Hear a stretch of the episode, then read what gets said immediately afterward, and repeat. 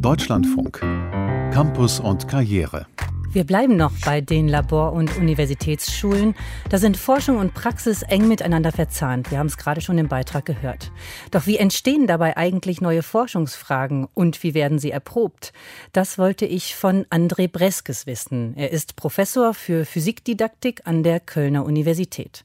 Um neue Lernkonzepte zu entwickeln, arbeitet er eng mit Schulen zusammen, unter anderem mit der Helios-Schule in Köln. Die haben wir in dieser Woche auch vorgestellt. Das ist eine inklusive Universitätsschule, die aus einer Grund- und einer weiterführenden Schule besteht, in der die Schülerinnen und Schüler eigenverantwortlich und in Projekten lernen. Ich habe vor der Sendung mit ihm gesprochen und ihn gefragt, um welche Themen geht es denn in der Kooperation zwischen Universität und Schule? Wir fragen uns, wie wir Schülerinnen und Schüler optimal auf eine Zukunft vorbereiten können, die ja unsicherer denn je ist. Die Schülerinnen spüren das auch. Äh, Klimawandel geht nicht an denen vorbei, Pandemien, äh, Überschwemmungskatastrophen. Die Schülerinnen merken, dass sich was tut und sie zweifeln immer mehr daran, dass das, was sie in der Schule vermittelt bekommen, ihnen für ihre Zukunft hilft. Daher kommen solche Bewegungen wie Fridays for Future, wie Schulstreik. Unser Ziel ist, die Schülerinnen und Schüler wieder naja, von der Kölner Domplatte zurück in die Schulen zu bekommen. Und zwar, indem wir ihnen dort etwas anbieten, was sich erkennbar für die Zukunft eignet. Das sind also die großen Themen, um die es geht, die dann auch auf dem Lehrplan stehen. Also Labor- und Universitätsschulen haben die Möglichkeit, auf aktuelle Themen zu reagieren und daran die Lerninhalte auszurichten. Aber welchen Forschungsaspekt gibt es dabei?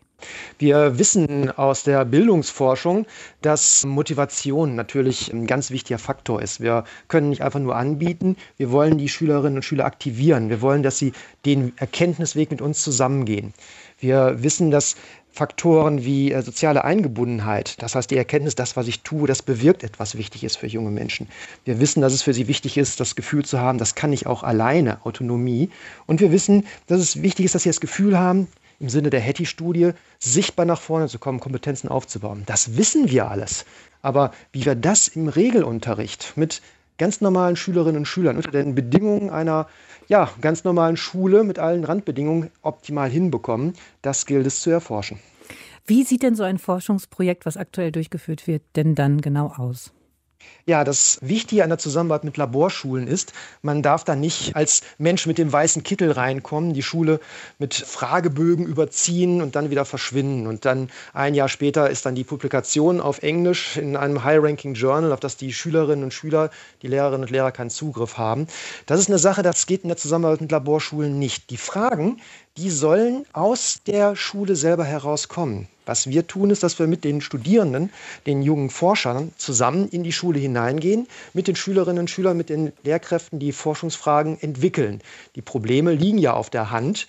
Aber wo genau man anfängt zu forschen, was man jetzt lösen möchte, das wird mit der Schule, mit allen, die da drin sind, äh, gemeinsam entwickelt. Dann gehen wir ins Seminar zurück schauen, was es an Theorien gibt, die weiterhelfen können, was in der Welt schon mal irgendwo erprobt worden ist, vernetzen uns also global, entwickeln erste Designs. Meine Forschungsrichtung ist das Design-Based Research, also Sachen, die funktionieren könnten.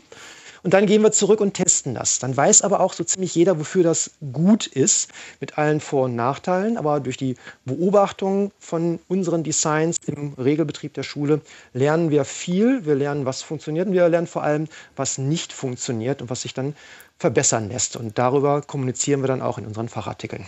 Haben Sie denn ein Beispiel für ein Forschungsprojekt, das bereits entstanden ist in der Kooperation?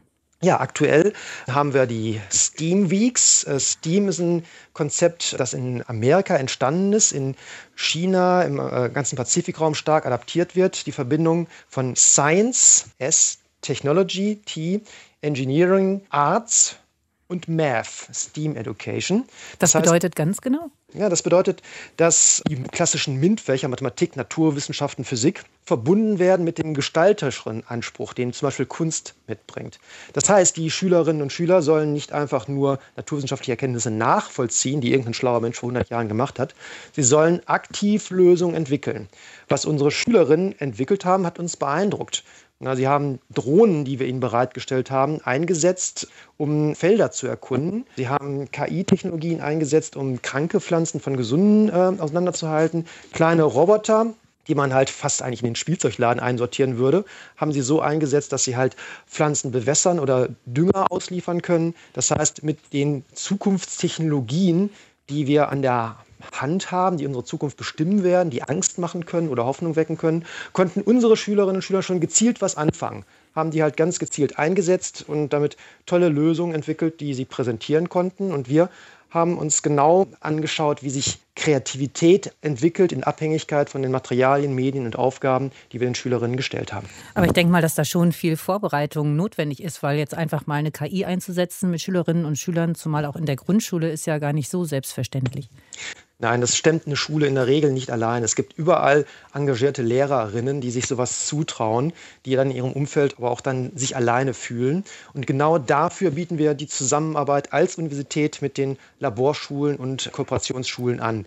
Wir haben die Technik, wir haben aber vor allem 3500 Studierende der Naturwissenschaftsdidaktik und die suchen alle nach Themen für ihre Bachelor- und Masterarbeit. Und was wir vor allem tun, ist halt, diese Menschen zusammenzubringen, also interessierte Akteure in den Schulen, die sich ein bisschen alleine und hilflos fühlen, zusammenbringen, halt mit kreativen jungen Studierenden, die recherchieren wollen, die ausprobieren wollen und die mit ihren Ideen in die Schule hinein wollen. Und aus der Zusammenarbeit erwachsen dann Projekte, die ein Mensch alleine unmöglich stemmen könnte und eine Schule alleine wahrscheinlich auch nicht. Funktioniert das denn mit Labor- und Universitätsschulen besonders gut? Laborschulen haben den Vorteil, dass sie von bestimmten zeitlichen Zwängen etwas enthoben sind.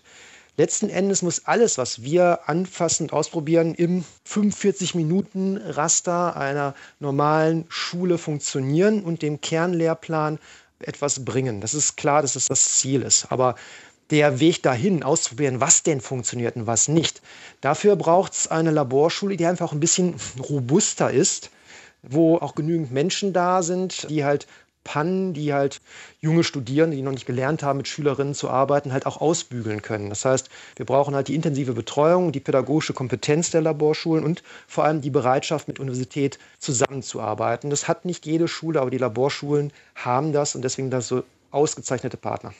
Jetzt haben Sie gesagt, es wird viel experimentiert und diese Experimente werden auch erforscht. Jetzt muss ich als Elternteil aber natürlich auch, wenn ich mein Kind da habe, darauf vertrauen, dass das Kind am Ende das an Wissen hat, was es dann auch vom Lehrplan vorgesehen braucht. Kann man das gewährleisten, wenn man mit solchen Forschungsfragen, mit Experimenten in die Schule geht? Ja, also das können Sie da ja schon im höheren Maßstab gewährleisten, dass einfach viel mehr Leute drauf gucken. Das Ziel, am Ende Unterrichtsreihen zu entwickeln, die am Kernlehrplan entlang arbeiten, das ist ja da. Und der Kernlehrplan, der ist auch gut. Zumindest in unserem Bundesland hat der sehr viele Möglichkeiten bei den Bereichen, die uns wichtig sind, wie eigene Erkenntnisgewinnung, Kreativität, Zusammenarbeit. Das passt alles schon ganz gut zusammen. Aber häufig, wenn man dann halt als Lehrerin alleine im Klassenraum ist, na, dann erreicht man die selbstgesteckten Ziele auch nicht unbedingt. Und hier bei diesen Projekten sind einfach viel mehr Leute an Bord, achten aufeinander. Das heißt, meine Prediction, meine Vorhersage ist, dass solche Projekte sogar mehr Lernerfolg bringen, höhere Motivation erzeugen und somit in Summe im Ergebnis näher am Kern der Plan liegen als das, was eine Lehrkraft alleine ohne diese Unterstützung, ohne die Begleitung durch Wissenschaftlerinnen erreichen könnte. Ein Einblick von André Breskes, Professor für Physikdidaktik an der Kölner Universität. Ich habe mit ihm darüber gesprochen, wie Universitäten an Schulen neue Lernformate erforschen und wie Schülerinnen und Schüler davon profitieren. Und damit endet unsere Reihe über Labor- und Universitätsschulen. Alle Beiträge können Sie nochmal nachhören auf unserer Homepage deutschlandfunk.de unter Campus und Karriere.